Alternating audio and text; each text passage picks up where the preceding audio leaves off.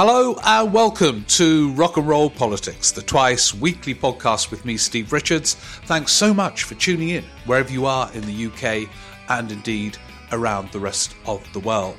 And first of all, thank you to all of those who came to the Great York Literary Festival event uh, on Friday. Uh, it was great that there's quite a few who listened to the podcast came. I only made the connection when they sort of spoke to me or emailed me and so on, but it was it was it was terrific and, and brilliantly organised by Ben Fuller. There was wine afterwards, not just for me, but for everyone who came.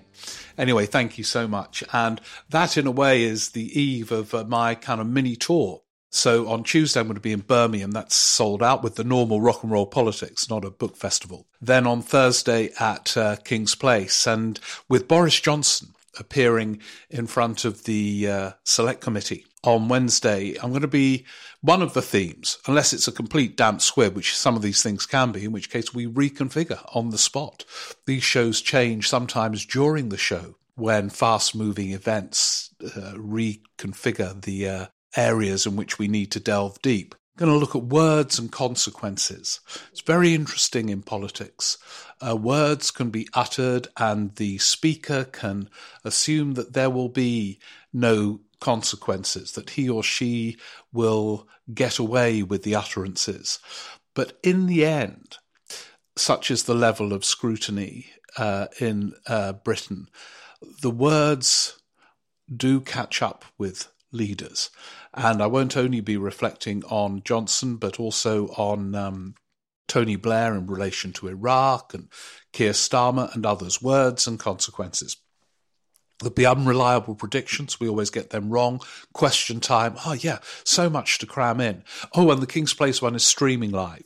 So if you can't make it, uh, you can book a streaming ticket, sit down with your glass of chilled white or red or beer or whiskey, and uh, join in that way. And you'll get the chance to make your unreliable predictions as well. So, with all that going on, oh, yeah, by the way, as well, of course, Belfast on Sunday. I'm like Bob Dylan this week, never ending tour. Great venue in Belfast. Put all the links on the blurb.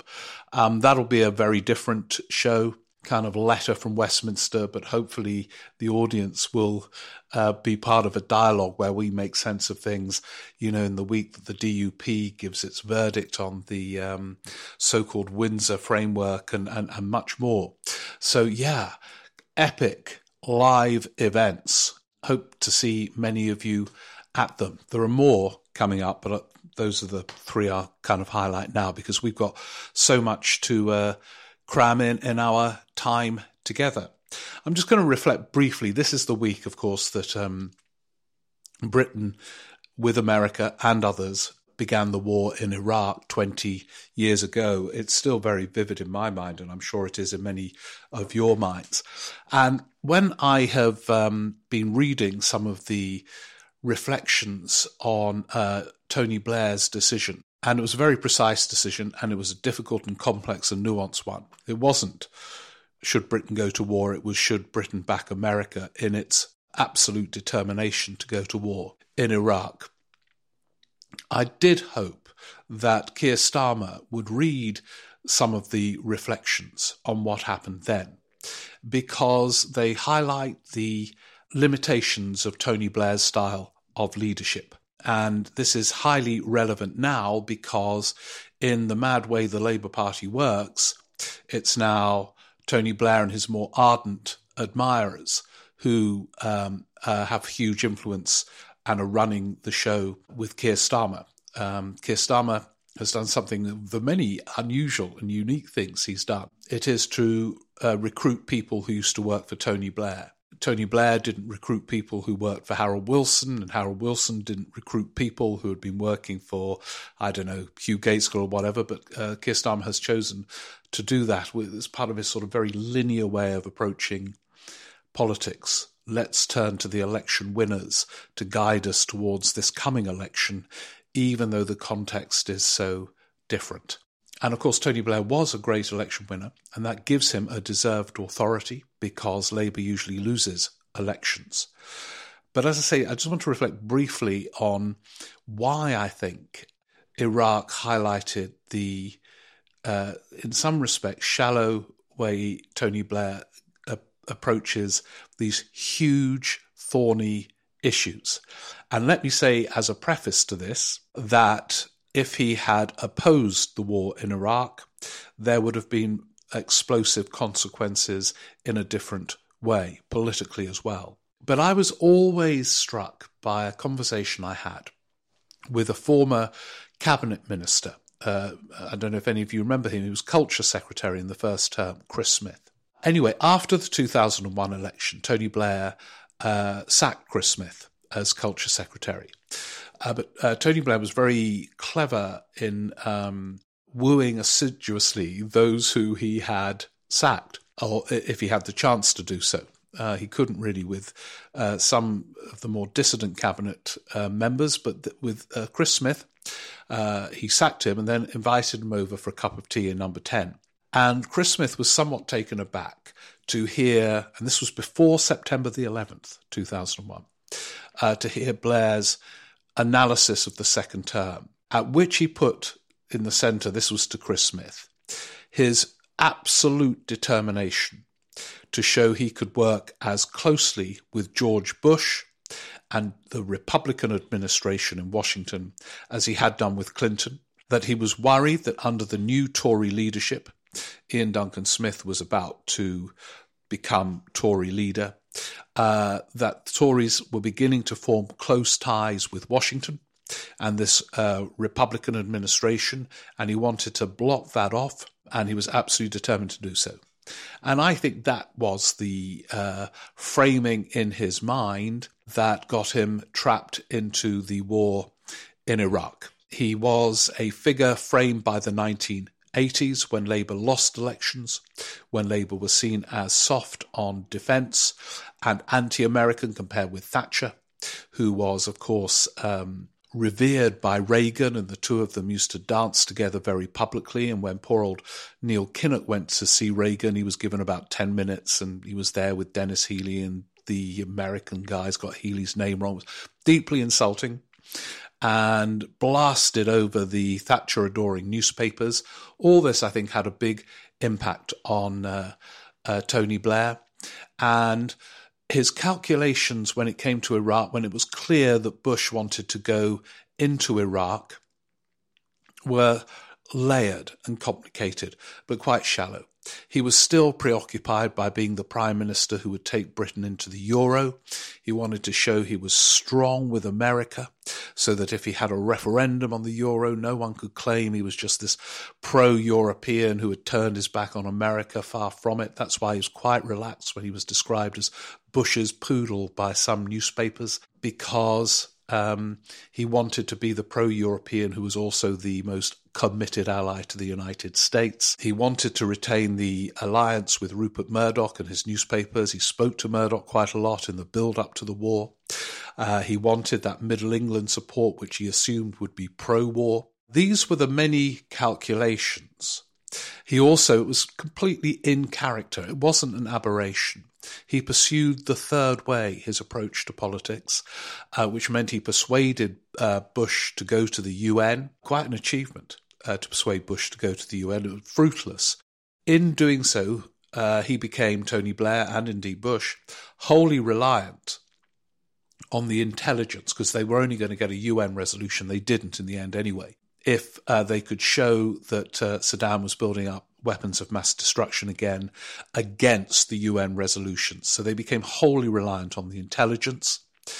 Uh, the intelligence was qualified, as the Butler report famously highlighted, but that was uh, the only ammunition uh, Blair had. Uh, it, it's too simplistic to say he lied.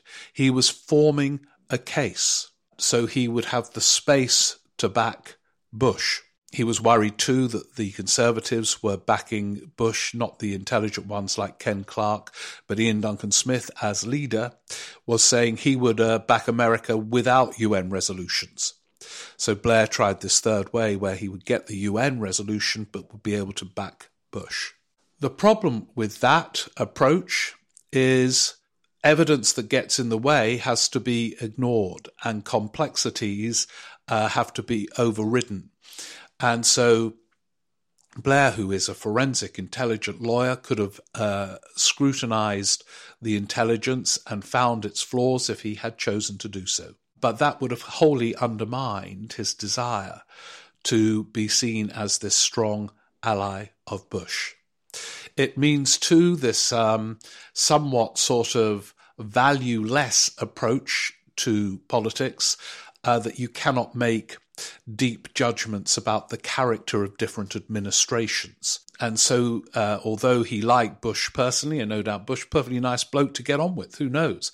You needed to probe deeper the nature of that flawed administration. It only seems relatively normal now because we've had Trump. But at the time, it was uh, a dysfunctional administration. You had Cheney saying something, Rumsfeld wanting something else, Colin Powell saying something else. I remember Jack Straw, who was foreign secretary, telling me that he'd have a conversation with Colin Powell, work on the assumption that something had been agreed, and then find that Cheney and Rumsfeld were pursuing wholly different uh, policy objectives in relation to the build up to Iraq. If Blair had wanted to, he could have examined the state of this dysfunctional administration and wondered whether it would be capable of uh, dealing with the aftermath of a war in a country as uh, divided as Iraq and, uh, and moved in a different way.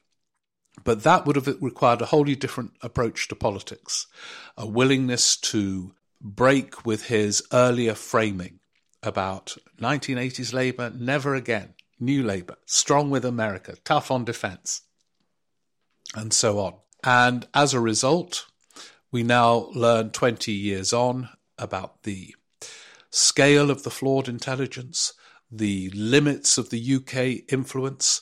In a brilliant Radio 4 program, one of the contributors said that t- towards the end, when the timetable was becoming so narrow for war, the Americans were finally determined to go in, this time 20 years ago. Blair negotiated an extra two weeks delay uh, when it needed six months, either for the weapons to turn up or to change course because the weapons weren't turning up.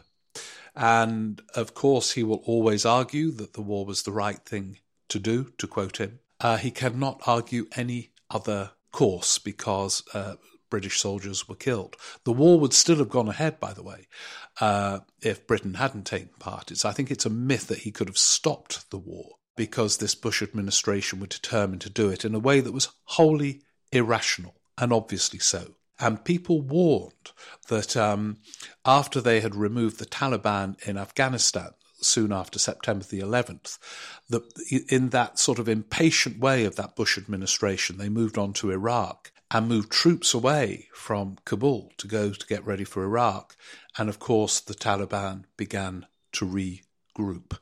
So the whole thing was disaster. Incidentally, the only intelligence that was right was that it would be a treasure trove for terrorists uh, if um, this invasion took place. And I say Blair could have understood all of that, but his framing of politics, his need, as he saw it, to maintain what I think I would call, he would always go on about, yeah, we've got to get out of our comfort zone. The Labour Party's in a comfort zone.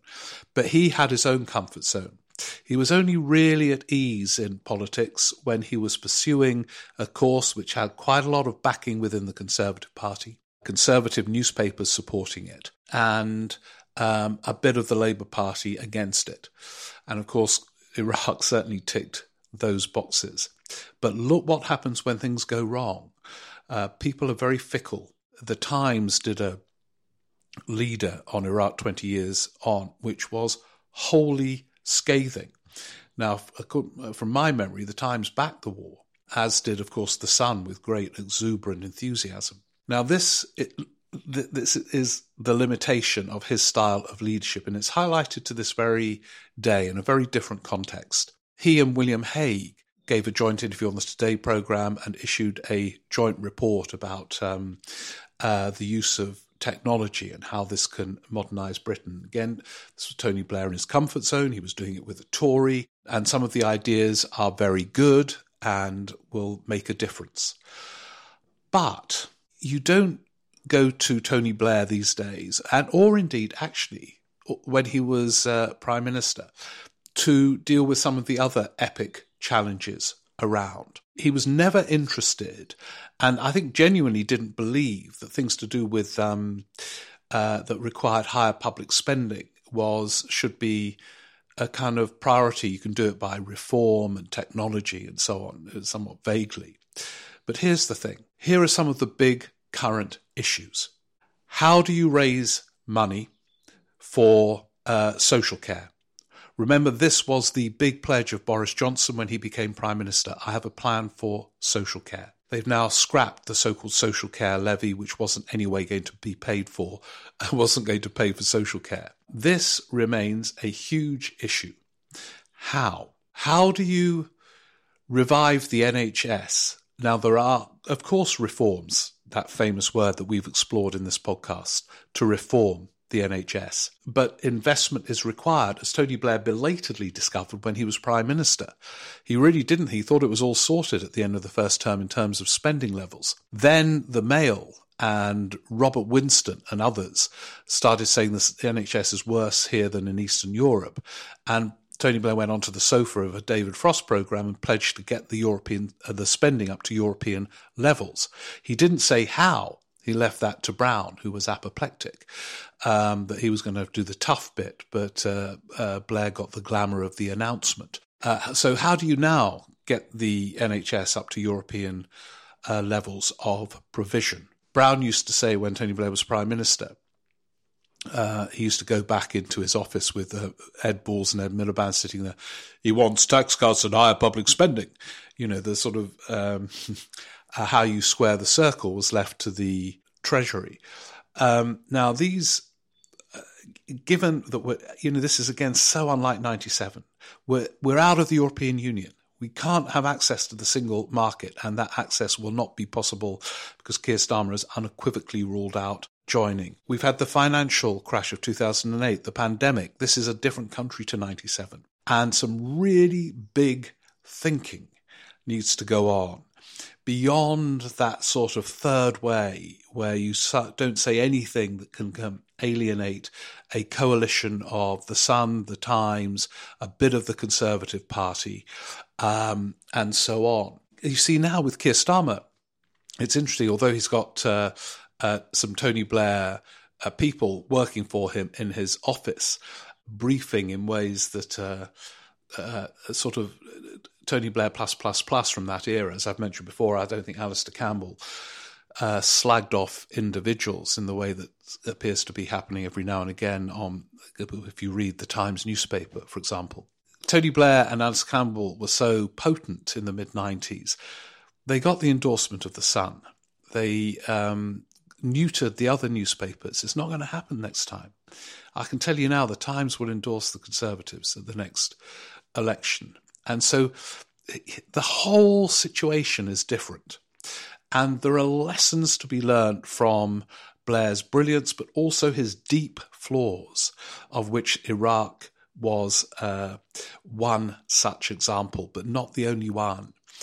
And you know, this, this Labour Party goes from Corbynistas dominating to the ardent followers of Tony Blair dominating with nothing in between, you know, just one from the other. And as I say, if you just look out to the challenges now, they are almost on the size of kind of Iraq style challenges, which need really deep thinking and clever, subtle politics to address, rather than looking back to someone who uh, navigated the mid 90s onwards and got trapped by Iraq. Anyway, interesting stuff. It's it's one example of how leaders don't escape um, the consequences of actions.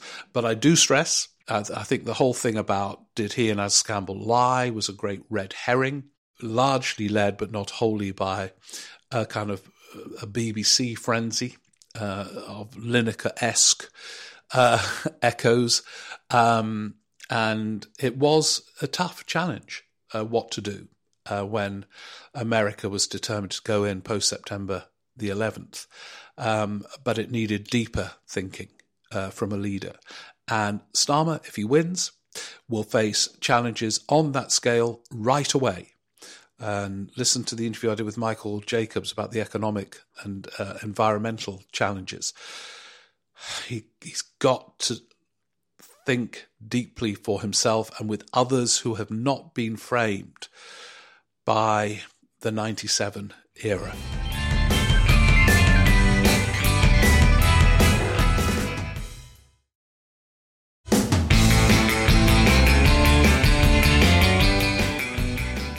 And now, if it's all right with all of you, okay, let's turn to all of you. Uh, the uh, email, by the way, is steverick14 at icloud.com for points or arguments or questions. Let's begin by uh, Matthew Ryder. I'm enjoying your twice weekly podcast which I find very thought provoking. Oh, thank you. And I like the eclectic range of political views by, with the guests. Yeah, we have guests um, sometimes as well. Michael Jacobs was a whole great last week. Really, really interesting. Um, I hope you've listened to it or can do. Anyway, Matthew says, a few weeks ago you talked about Rishi Sunak's narrow path to winning the next election. I wonder whether you feel this path has widened since you put forward this theory. Rishi Sunak has some successes on the international stage, not least his agreement on Northern Ireland. Some commentators suggest that Sunak has shown a sure touch in his dealings with other countries. Uh, in addition, he appears to have given his health secretary more room to strike a pay deal with the NHS staff. I love listening to the podcast, usually when out walking. Thank you. Where, where do you walk, Matthew? We like an evocation of the scenery. So what what is happening is is interesting. Sunak is uh, he he's always had this very narrow path. I won't go into it now. We haven't got time to uh, uh, to staying in power after the election, where he would have to win an overall majority. It's still narrow. The opinion polls suggest he hasn't really shifted the dial at all. But you can see the strategy which is to now claim, uh, very contentiously actually, that they've stabilized the economy. Um, he, they called it the budget for growth. And he is a detailed person who gets things done. I suspect, I'm only guessing, I've been talking about Tony Blair, that Tony Blair is quite an admirer of what Sunak is doing. So let's see. I think it's still the same narrow path. But what I think he has managed to do is calm the Tory parliamentary party a bit for now. In the first few weeks, when he looked out of his depth, uh, they were just kind of in a in, in a state of kind of even more insurrectionary instincts than usual. When you got people like Steve Baker to back that Northern Ireland deal, uh, you felt a calming. But by the time you most of you listened to this, would have had uh, the DUP's verdict on this framework, the ERG, you know, even with Steve Baker evangelizing about it, will have their criticism. So on it goes. But I think there is that narrow path. Partly, I think, depends now on Labour and seizing this moment uh, in the right way. And it is a new moment. It's not 1997. Anyway, on to Sean uh, Coldstone. I usually watch the live stream from King's Place, but it was great to meet you in York on Friday. Yeah, Sean, I didn't realize it was you until you emailed, but I remember talking to you because I signed the books with a particular message. The talk was on the prime ministers, the prime ministers we never had. And Sean wonders, are prime ministers really as powerful as they are often perceived? And are there any examples of those who were never prime minister, who might have made a significant contribution in some other way, perhaps with a more enduring legacy? Yeah, uh, well, it was great to see you, Sean. And prime ministers often aren't as powerful as they seem. And in a way, that Iraq example is, is one such. On one level, of course, uh, it, it's an example of the most potent prime ministerial power, a decision to go to war. But even then, I mean, he was very lucky to have a very subservient, unquestioning cabinet. Uh, but a lot of Labour MPs voted against uh, going to war uh, when they were being tightly whipped and when he had just won a big majority, and many of them still hoped to become ministers and all the rest of it. But it highlighted the limits because by the end, Tony Blair was following an American timetable to war and, and, and had become trapped. But more widely, yeah, if you look back at prime ministers, they're miserable a lot of the time because they can't do what they want to do and they face crises and they can't see the way through. Jim Callaghan always used to start singing a Welsh hymn uh, and, and, those around him knew he was in deep trouble and miserable. And yet they all want to stay on, even though they are miserable. And there are many who have influence without being prime minister. Um, the Troublemaker series on Patreon have looked at the sort of those who kind of follow a rebellious path can still change the course of things considerably. Thanks, Sean. Please you enjoyed it in York. Graham Laurie says, Greetings from the West Fife countryside, where I frequently listen to your excellent podcast. Oh, thank you. While walking Rocco, the completely deranged, a boxer rescued dog.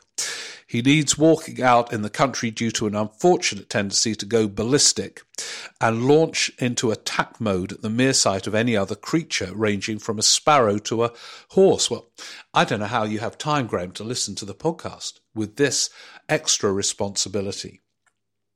Anyway, uh, with uh, Keir Starmer triangulating enthusiastically in unofficial coalition on nine councils with Tories in Scotland, he's going to win over many hard unionist votes. But it's my belief that the vast majority of unlistened to voters, as myself, unlike the red wall voters, of course, will be pushed further away I have to hope that when the shock of Sturgeon's sudden resignation and the resulting chaos from the leadership contest subsides, the 45% for independence holds firm and builds once more. Yeah, well, uh, uh oh, see you at the festival, the Edinburgh Festival. Yeah, see you there, Graham. Be there for the last two weeks, every day, with a different show. And Graham describes himself as the amicable cybernat, with the non amicable dog, by the sounds of it.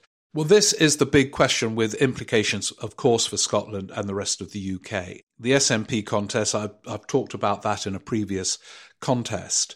Um, and the SNP are in deep trouble at the moment. And they will elect whoever it is a leader uh, without, I, I suspect, the experience to meet the Titanic demands. So then we get to the question Graham asks will underlying forces be so powerful that the cause of independence gains momentum or at least sustains momentum? I don't know the answer to that question. I don't think anybody does, um, because all we know is that the SNP have had these two strong leaders, uh, two of the most formidable leaders in the UK, and now they haven't. So we're going to find out. Uh, enjoy the walking. Pete Morris, an avid listener but very rare commenter, of many years. But I have to say the contrast between the dry inevitabilism of Danny Finkelstein and the enthusiasm of Michael Jacobs. These are the two most recent interviews I've done. Uh, Lord Finkelstein, uh, Tory peer, columnist, and Michael Jacobs, who worked for Gordon Brown in Number 10 as his climate change advisor, and he wrote the IPPR report on the economy. he's, he's been everywhere, Michael. Pete's a fascinating man with huge knowledge and experience.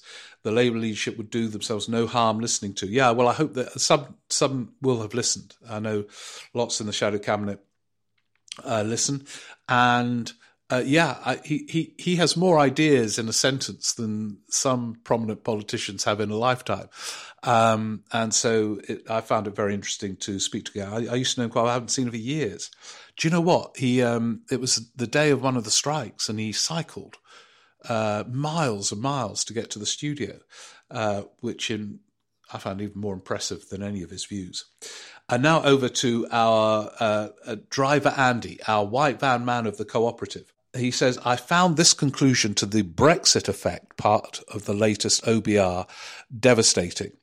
Uh, this is, and this is from the OBR report. Conclusion. Overall, while net migration has been higher than we anticipated, investment growth has been significantly weaker than we expected before the referendum, and our assumption about the impact of Brexit on the UK's trade intensity is broadly on track. As a result, we have not revised our view that productivity will be 4% lower in the long run than if the UK had remained in the EU. Yeah, uh, back to uh, driver Andy. In my view, if I question the wisdom of uh, Brexit, proponents, in my world, sorry, uh, if I question the wisdom of Brexit, proponents get aggressive, sullen, or accuse me of gloating. So it never gets discussed, and on we go. Yeah, I completely. Uh, yours baffled on a B road somewhere. I, I, can see you on the B road reflecting, Andy, on um, the madness that we are in that you have these predictions of decline reinforced, repeated with more evidence, and yet it is still underexplored. And again, Labour with I'm, I'm I, I quite like the uh, commitments, the the, the the the Starmer missions. I think it's a good way of driving government. But how are you going to top the uh, group of G7 in terms of sustained economic growth? with this uh, on, on, your back, like sacks of coal burdening you, um, as you seek to get this economy sorted.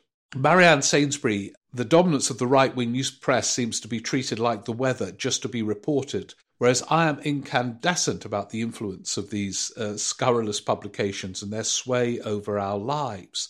Maybe it's just that it's the water in which you swim, so change seems impossible. I think Marianne is claiming that I'm sounding too calm about um, the power of uh, newspapers and then their influence on the BBC, and I kind of analyze it calmly. Marianne, I, I seethe about this. It's it's all an act. Anyway, before we talk about that, uh, she said, I first discovered rock and roll politics at the Edinburgh Festival years ago, but never realized it was a podcast until I came across it by accident. So it's been a great treat.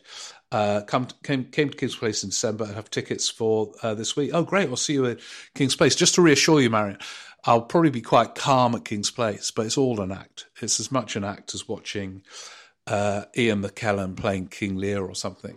And and one of the things that I do get worked up about um, is is the power of the newspapers. Still, it's very interesting. You know, lots of young people don't buy them, but they remain powerful. They they seep through. They influence politicians and the way they respond, and it is uh, it, it is a huge problem, especially for a Labour leader of the opposition. And um, I kind of completely understood and supported the way Tony Blair and Alastair Campbell went out their way to neuter them. And you can see Starmer's team trying to do it as well, but they're, they're not actually. You know, the, it's very interesting when they leak something on to the Times. Uh, you know, oh, we're going to smash so and so. We're going to smash the left.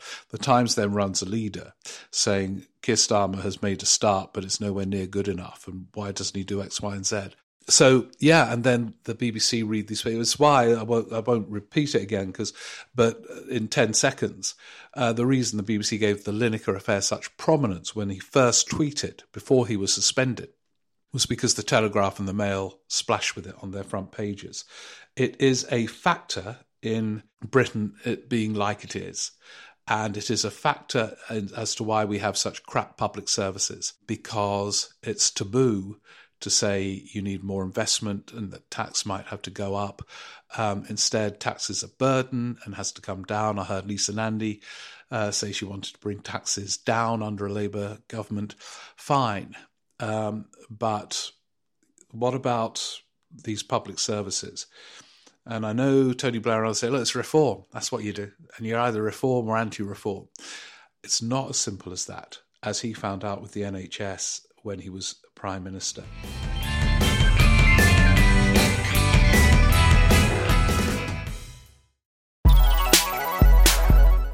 I'm Ros Taylor with news of Oh God, What Now, the politics podcast that's never going to leave its voter ID at home. On Friday's show, it's six months until the US election, and Donald Trump is stuck sitting on trial in a New York courthouse. Is he bulletproof, or can Joe Biden turn around the polls? In the second half, it's local elections week, but we've steadily taken power away from local authorities. What if we gave it back? And in the extra bit for supporters, is there a right level of ruthlessness in politics? That's Oh God, What Now? with me, Ros Taylor, Rafael Behr, Hannah Fearn, guest Nikki McCann Ramirez, out now, wherever you get your podcasts.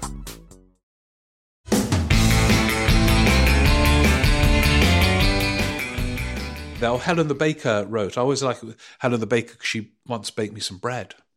Um, and she sort of uh, said, you know, okay, fine. Uh, the last podcast was about Lineker and the BBC, the last one before the interview one. And she said, yeah, okay, f- focus on that if you want, but there are far more important things around. Well, I can't, I, could, I hope I said there are more important things around, Helen, although it is symptomatic of um, something deeper. As I say, it's this dance between the BBC, the Mail, in particular, the Telegraph, the Times. Times a huge influence on the BBC. But she says, when I arrived at work, the junior doctors were out on their picket line, and that will continue until tomorrow, while emergency cover is provided by uh, senior medical staff. Uh, my 14 year old daughter's school was closed today and will be again tomorrow because of the teacher strike, and the tube isn't running today due to strike action. So, my point is that there are far more important issues affecting our day to day lives than the BBC, beloved institution though it is. Uh, rant over returning to baking whilst listening to podcasts to restore my peace of mind. Uh, Helen the Baker. Yeah, yeah. Well, actually, there's a kind of related one from uh, uh, a, listener from Australia who wonders what the BBC are doing, dumping things like Dateline London, which offered the uh, kind of a, a, less parochial approach to uh, TV output. Um, yeah, and uh, yeah, well, there are lots of things going on uh, within the BBC that needs a huge amount of uh, scrutiny. Look, there are tons more um, of emails, uh, and I'm going to. What I'm going to do is for the second podcast this week, read a few more out. Um, and uh, oh yeah, I'm just going going down there. There's one from uh, Lizzie who uh, I met on the South Bank whilst going to a uh, show, and she was saying she couldn't agree more about Lewis Goodall being made a great would have been made a great political editor at the BBC. It'd been fantastic, but they let him go without any attempt to keep him because newspapers were saying he was biased to the left and all this nonsense. Anyway, well, look, um, uh, I've got loads more to read out, uh, but maybe uh, later this week when we gather again to make uh, sense of it all. But thank you very much uh, for listening. Uh, there's a huge amount going on cancel everything on Wednesday afternoon if you've listened to this podcast before Wednesday afternoon with Johnson in front of the Privileges Committee. Cancel everything to uh, get to Birmingham or King's Place or Belfast for our live shows. Um, and yeah, let's gather together on the podcast again very soon as well. Thanks so much for tuning in. Do leave a review if you can. Gets us up the charts. We're all obsessed with the charts. It's like, I don't know, the battle between Oasis and um, uh, those other Britpop bands in the 90s or T Rex versus Slade for older listeners. Anyway, thanks very much. Take care. See you soon. Bye.